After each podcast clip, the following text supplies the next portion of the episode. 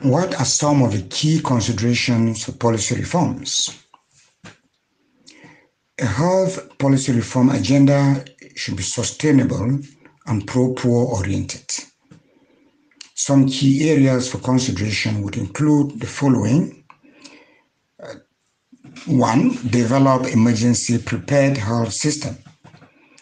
Health systems in African, in African countries are ill prepared to respond to health emergencies. For example, the Ebola fever outbreak in West Africa and the present COVID 19 pandemic have shown how ill prepared African health systems are to handle abrupt health shocks.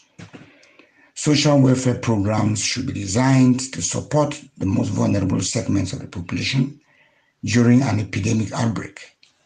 Such emergency packages warrant proper investment to ensure rapid response when disaster strikes. The second, pro-poor considerations in raising and allocating healthcare resources.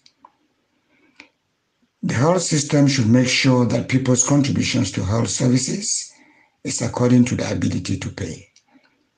This will ensure that the rich pay proportionally more than the poor. As concerns the allocation of health resources, it should be proportionate to the health needs of the different segments of the population. And in any case, it should tackle the health burden of the very poor segment.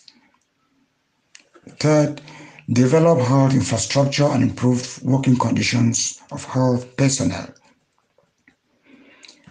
Health infrastructure, wages, and working conditions of healthcare personnel in Africa are deplorable. In the midst of such bad workplace conditions, many doctors in Africa seek greener pastures abroad. Some set up private clinics, and that is where they spend most of their time. And uh, for the most part, even the, the, the direct uh, patients from public hospitals to their clinics.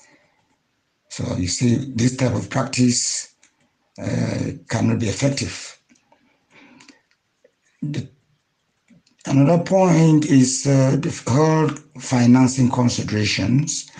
And we observe that African health systems do not generate adequate income to finance healthcare coverage in a sustainable manner. African governments should allocate a higher proportion of the budget to the healthcare sector. Presently, this is not the case. Uh, intensify, another point is, um, which to me is really crucial. I think uh, African governments should intensify research in traditional medicines. I'm still convinced that the traditional herbs that many African countries or that many Africans take when they fall ill may chart a way forward for development of drugs that may prevent and treat many diseases. To me, this is an area that policy decision makers should seriously consider.